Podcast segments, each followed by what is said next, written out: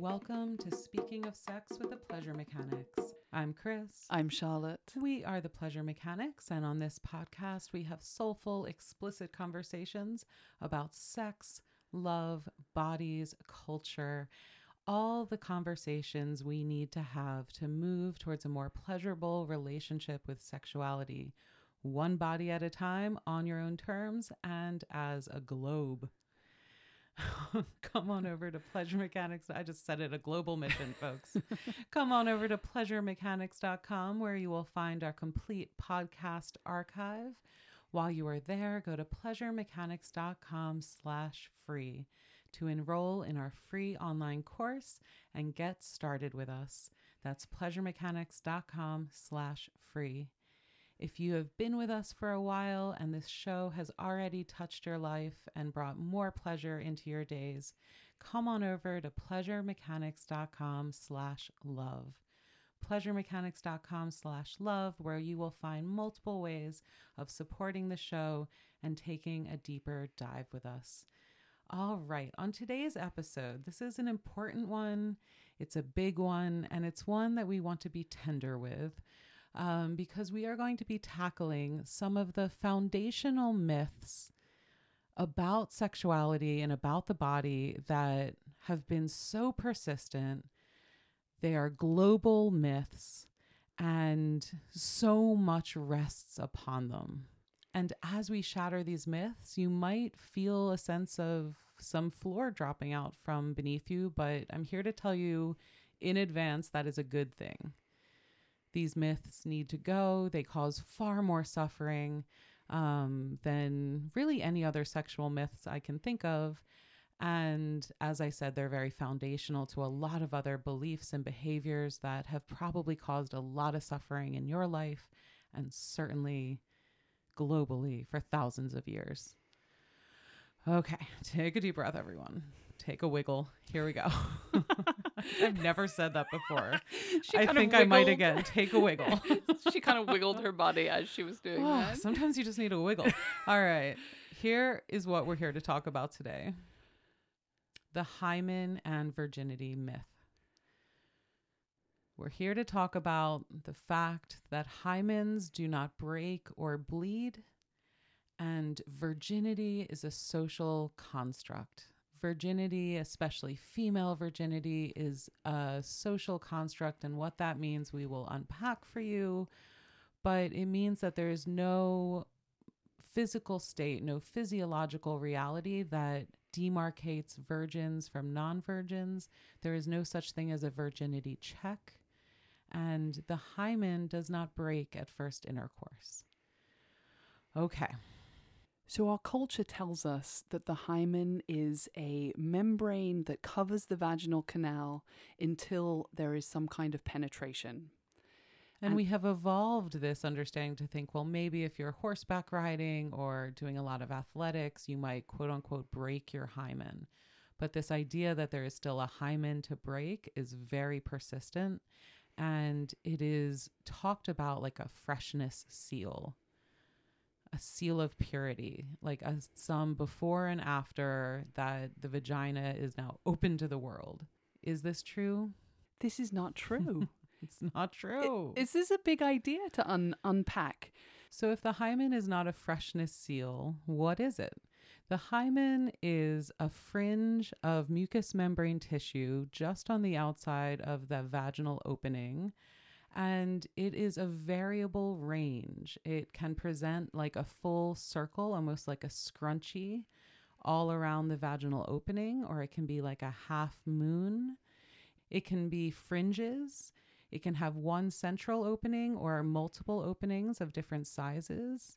It can be very, very thin and flexible, or it can be thicker and more durable.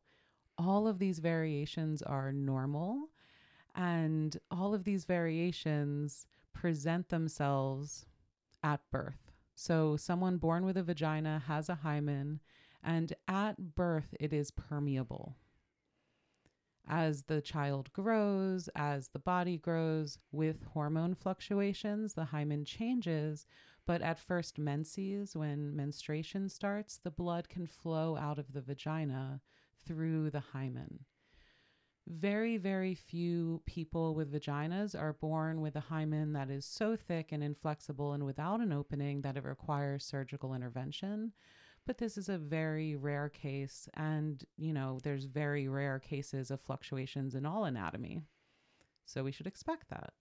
But for most people, the hymen is a structure. It's part of the vulva, it's part of the vagina. You're born with it, it grows with you, and it does not break it does not break, just like all the other parts of the body. Like there's no freshness seal that when a toddler has their first meal, it like punctures in the throat and you're like, woohoo, the baby's had its first meal. This is not part of the body. And we have known all of this in medical textbooks, by the way, since the beginning of the 1900s, 1906. The doctors were talking about the hymen and variability. And yet, and yet, these myths persist. And we're here to think about why, think about the repercussions of these myths, and how different this is. So just notice in your body now, like how different an understanding of the hymen this is over this freshness seal plastic wrap image we are sold. Yeah, we have such a strong cultural idea that the hymen is there and then it is broken at first penetration, and then we are different we have gone from pure to impure. Virgin to not a virgin. And that your value yeah. is diminished. This is a really deep cultural idea that a lot of us really experience as true. And this is where a cultural story is so powerful because it influences our actions, our behavior, our thoughts about ourselves and others it is so profound when we really begin to unpack this. And what changes when you know that your hymen is with you for all of your life? Nothing is broken. You are whole and complete from birth to, to death. It's profound. I love where you're taking this. And let's just pause for a moment because if it doesn't break, what about the blood? Yeah. What about the blood that some people do experience at first intercourse or many times over many incidents of intercourse? So there's that. There's the bleeding when the hymen does tear a little bit or when the v- vaginal membranes tear. So, what about the bleeding? And some people experience this bleeding during sports or horseback riding or um, notice this bleeding and then freak out that they're quote unquote no longer a virgin. Um, or someone's no longer a virgin and they experience this bleeding multiple times with intercourse and can't figure out what's going on there. So, that bleeding is because the mucous membranes of the vagina are quite delicate tissue, just like the inside of your cheek.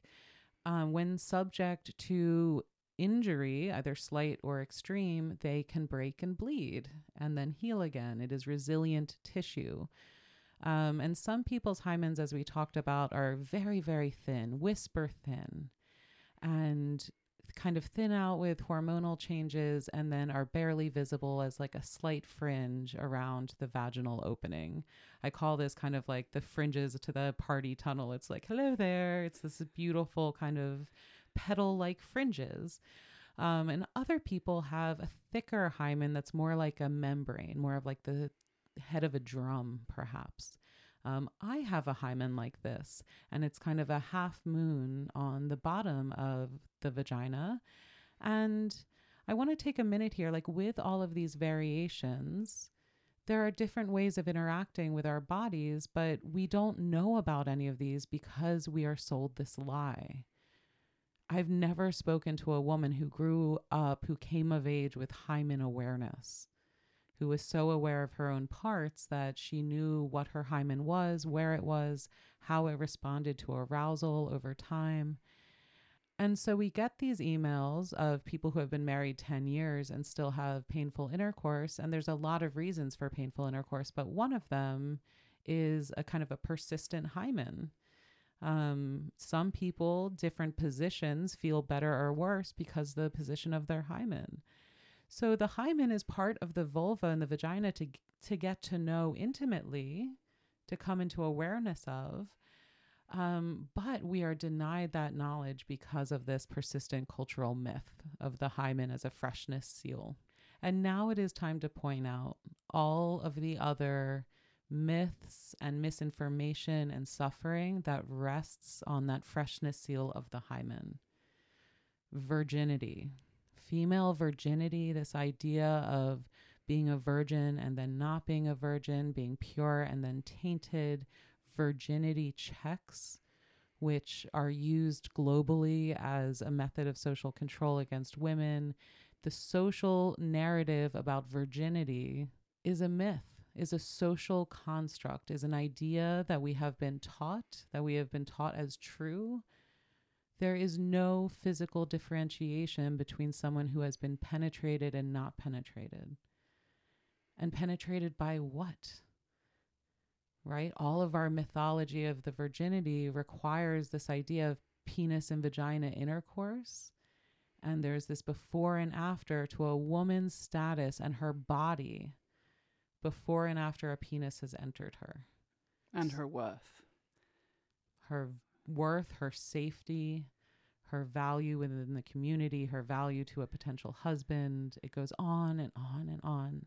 The way we think about virginity influences us in so many ways from how we talk to our girls about making sure you preserve and protect your body and not give anything away.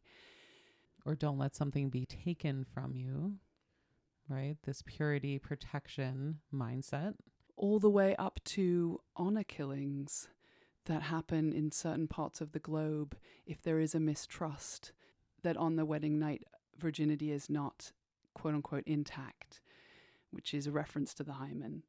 So, this myth is so powerful and has really profound and serious impacts on lives in all sorts of ways. So, it's right. urgent and important that we unpack this and also tell other people about this. Right. This isn't just a casual sexual myth that, like blue balls, or even that's not casual and benign, but um, the virginity myth, the hymen myth, really is the foundation of so much sexual control and misogyny. And when we think about sexual repression, it starts here. It starts in this idea that the female body is pure until it is penetrated, that the body is changed upon penetration, that you have something to protect and not give away. Once that is taken from you, you are tainted. And I get these emails every day every day. And it's from people from Kansas to Kuwait who are panicking in some cases about their safety because they are worried they will not bleed on their wedding night. So this isn't some medieval thing of hanging the, you know, bed sheets out of the castle window to proclaim your daughter a virgin with blood on it. Because that happened yeah. too. This is a modern day issue of sexual myth that is designed to control a population. And so, what I want to leave you with is kind of the thought exercise. So, start unpacking for yourselves how much rests upon this idea of the virgin girl. How much rests upon it? Why has it been reinforced over and over again? And so, when I say virginity is a social construct, what a social construct means is an idea that is reinforced by multiple systems of knowledge within a culture. So, the idea of the female virgin there's no biological thing as a virgin. There's pregnant and not pregnant. Those are states you can be or not be. Pregnancy is a state, it is a measurable state. Virginity is not a state, it is not something that is measurable. And yet, people are still subject to virginity checks for employment status in countries in the world today. Um, we recorded this episode in response to a news article about a performer here in the States subjecting his teenage girl to virginity checks at the gynecologist to see if she was sexually pure. We know all of this. We can see all of this in the culture. And I want all of us to be reflecting on how these myths are propagated so, how the medical industry, how religion, how cultural ideas, pop songs, all of this cultural knowledge replicates itself. And then we don't know the bodies we are born into. right? Like most people listening to the this podcast either have a hymen or have touched a hymen or two. And yet we don't even know what we have or are touching because of this lack of clear information and because of how much space the myths and lies take up. And that is what is always striking to me. It's like when you look at your life narrative, you look at your suffering, you look at your sexual arc. If we look at all of our sexual stories, how much space is taken up by suffering created by these myths? I know for myself, you know, I was assaulted as a child, I was raped at 13. I didn't think I had anything left to protect. All of the voices in my life were telling me that I was already used. And this changed how I behaved in my body. If instead I had been surrounded by a council of wise women who was saying, like, oh, baby girl, you'll be okay. We can heal from this. You're resilient. Your body is yours. You can choose who to share it with now. Like, we are not taught these messages. And so now, instead of a hymen, we're calling it the vaginal corona. A group of feminist doctors out of Europe have called it the vaginal corona, and I think that's quite beautiful.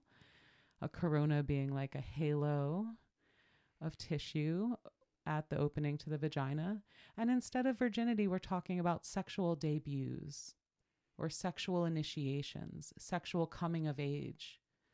What changes in our minds, in our hearts, and how we approach these conversations with our children, our grandchildren, with our friends, when we start replacing the myths with new language that reflects the sexual culture we want to be building and living in. So I know our daughter is five now. She will never have a virginity to lose because she will not learn that concept. She will have the tools and information to make choices about her sexual coming of age, about her development into a healthy sexual adult. So let's all reflect on this. And the next time you hear the words hymen or virgin, I want you to perk up and start conversations about this. It's awesome at a dinner table with friends when you hear the word virgin or the word hymen, and you will hear them. There was just so many stories in the news about the hymen, um, and virginity comes up all the time when you hear these concepts, correct people and be like, you know, there's no such thing as virginity, right? Like, what makes a virgin a virgin? There's no such thing as the hymen. Blow your friends' minds with this because that's how sexual knowledge gets spread. We're sharing it with you here now. You can then share it with people in your lives and engage in the conversations that you wish you had heard when you were a kid. What would have changed in your life if you were equipped to make choices about your own sexual debut? And another thing you could do is explore the hymen nearest to you that you love, whether that is your own or your partner's.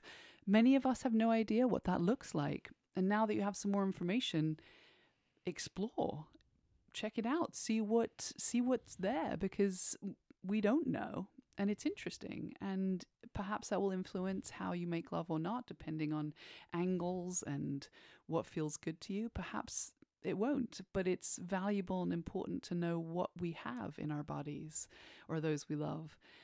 And the whole mirror between the legs looking at yourself thing can be kind of intimidating for folks um, so different people have different pathways into self exploration some people like feeling it out with their hands first um, the doctors would call it palpating, but just using your fingertips to not masturbate, but explore your vulva and figure out what all the parts are and notice their interconnection.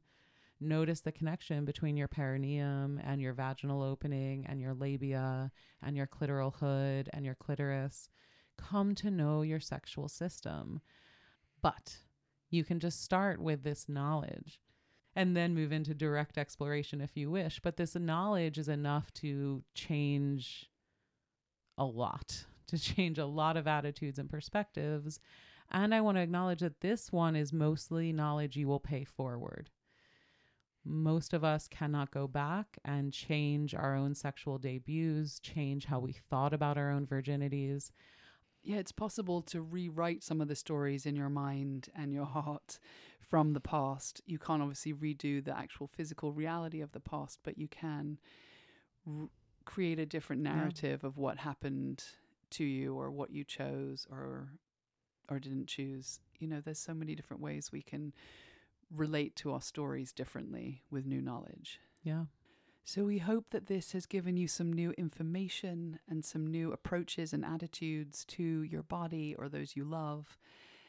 And that slowly, idea by idea, myth by myth, we unravel all of these like painful and oppressive and hurtful myths and replace them with something that is empowering, filled with correct information and knowledge.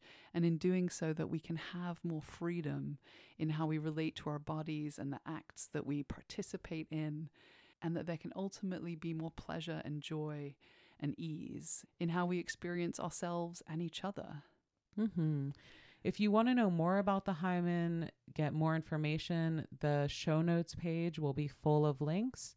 Um, some people have asked recently, what's a show notes page? So, on the podcast player of your choice, you should be able to click through on the podcast title, and that will bring up a show notes with all sorts of links and the transcripts and other resources for you. So, check that out. Leave us a rating or a review on the podcast player of your choice.